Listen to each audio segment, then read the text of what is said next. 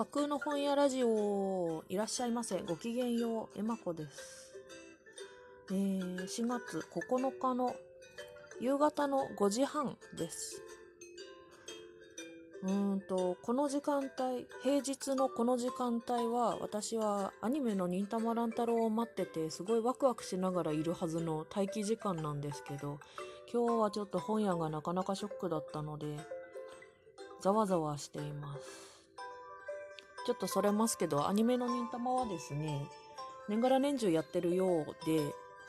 春先の何ヶ月かだけ新作をやって、残りは過去の回の再放送っていう風に、そういう風に回してるんですね。なので、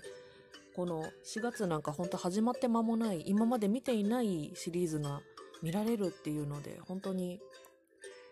ワクワク楽しみに待っているはずなんですけれど、えー新型コロナの影響ですね。ちょっと、まああんまり笑ってられない感じに北海道でもなってきています。緊急事態宣言のその指定の地域からは一応外れてはいるんですけど、まあでもニュースとかで流れてくる情報は東京の情報だったりとかするので、こう、入ってくる情報、聞こえてくる情報からは焦りを共有してるようなところもあるような気がします。うん。まあ影響を受けないってことはありませんからね。うちの姪っ子も入学式に行きましたけど、こう、写真見せてもらったら一人一人結構席を離して、父兄の席とかも一人ずつの席の距離をかなり離して、それでどうにかやったらしいんですけどね。でもそもそも休校措置をっていう声も結構聞かれるようです。うん、ちょっと正解がわからないですよね。ウイルスが実際どんなものなのかって目に見えないわけですからね。潜伏期間も長いというか、潜伏期間っていうのかしら。ね、無症状でいる時間が長いっていうのかしら。はい。うん、なかなか厄介な状況ですが。で、この状態を受けて、実はあの私の勤務先でもですね、ずっと営業の短縮っていうのを行ってました。あの、早く閉店するとか。で、私はあの、時間給で働いている身なので、まあ、なんていうか、こう、影響がダイレクトにお給金に反映されますし、それに、あの、削られてくのも私のような立場の人たちからっていうことになりやすいですね。うん。そうやって、もともとあんまり、あんまりっていうか全然余裕のない状態で勤めてきていたんですけれど、ここへ来て、あの、うちの本屋の経営母体にあたる団体が5月の半ばまで休業するっていう話が出てきました。休業ですよ。あの、そもそも来るなっていう、そういう話らしいですね。そうなると、うちのお店がちょっと特殊なんですよねって前に言ってたんですけど、それはお客さんがこの経営母体の人たちにほぼ限られるっていう、こう、なんて言うんでしょう、企業内テナントみたいなところがある。そういう本屋だからだったんですね。なので、あのーそこに、その団体の方に人が来なくなる、出勤してこなくなるとかいう状況は、要するに本屋にも流れてくる人がいなくなるっていうことで、お店の売り上げはまあもちろんだし、こう入荷の数の調整とかもちょっと大変なことになってくるし、やっぱ売れる見込みのある数をだいたい入荷したいっていうのがあるんですけど、まあそもそもゴールデンウィークを睨まなきゃいけない時期だったので、調整が微妙な、もともと悩ましい時期だったんですよ。そこへ来て、休業っていうことになったら、まあお客さんがすっからかんみたいな時期がまだ続くっていうことなんですよね。参ってしまう。うん。この休業を受けて、本屋そのものの営業時間とか営業の体制がどんな風に変わるっていうのはまだ決まっていないんですけど多分今の営業短縮状態がまだ続くっていうことにはなるだろうなと思います。そうなった時に私はちょっとこれ以上この状態が続くと暮らしていけないレベルになってしまうっていう結構まずい立場に立たされていてもう完全にねあの不本意なんですけど他の仕事をちょっと探し始めなきゃいけないっていうそういう状態になってしまいました。いやもう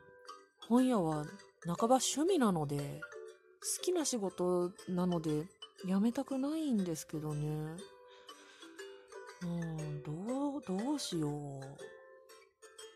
っていうだけの今日その愚痴を喋るためだけの回なんですよ。面白くはないですね。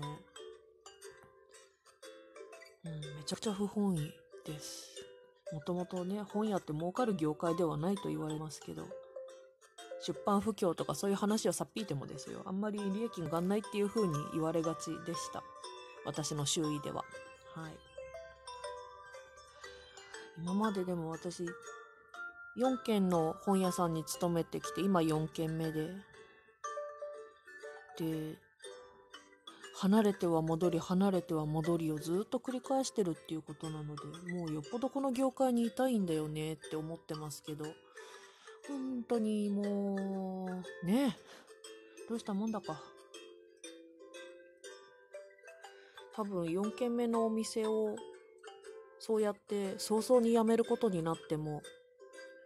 またなんだかんだ理由をつけて戻ってくると思うんです。別のお店であってもね。うん、私は自分で自分の好きなことをできる自分で運営できる本屋さんをいつかお店を持ちたいっていうのを目標にしているので最終的にはそのお店に落ち着きたいっていうふうに思うんですけどそれがまあ今のところの架空の本屋が何かっていうことのアンサーなわけですが。うん。ちょっと4件目は2月17日から勤務してるので、今で2ヶ月経ってないんですよね。なんだったら使用期間中くらいの、そんな状態ですけど、ちょっとやめるかもしれないっていうところまで、キワキワのところまで来ました。うーん、イラストとデザインの方のお仕事っていうのがもうちょっとうまく回ってればまた違うんですけどね。これはちょっとまた別の意味で情けない話なので仕方ないんですが。うーん。今までの本屋さんを辞めてきた経緯っていうのは、うーんと、1、2軒目は閉店しちゃったんですよね。なので、閉店準備店じまい、片付けとかっていうのもやってきたんですけど、それはまあ、悲しい切ない事情ですよね。常連のお客さんともお別れしなければならなかったし、もう、うちのお店でぜひ売ってやろうって思って入荷した本を自分たちの力不足でずっと棚に置きとどめたまま、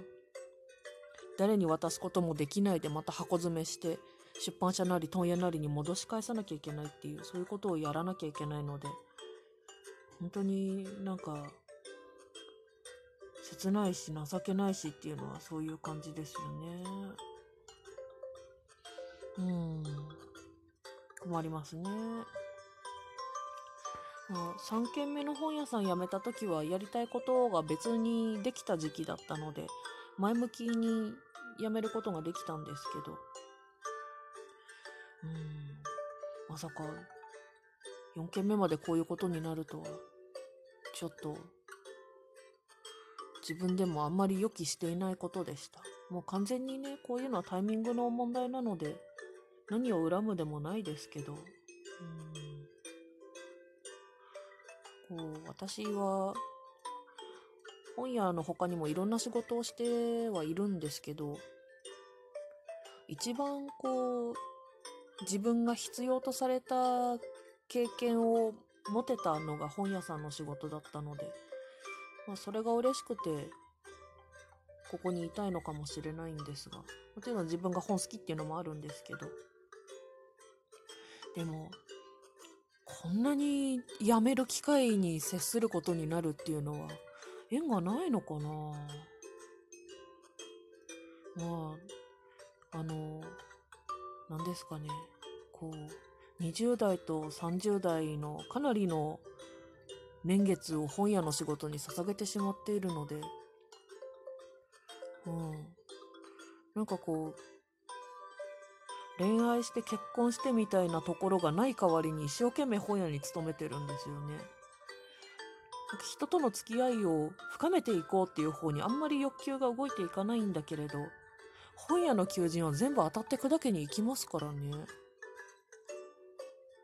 うん。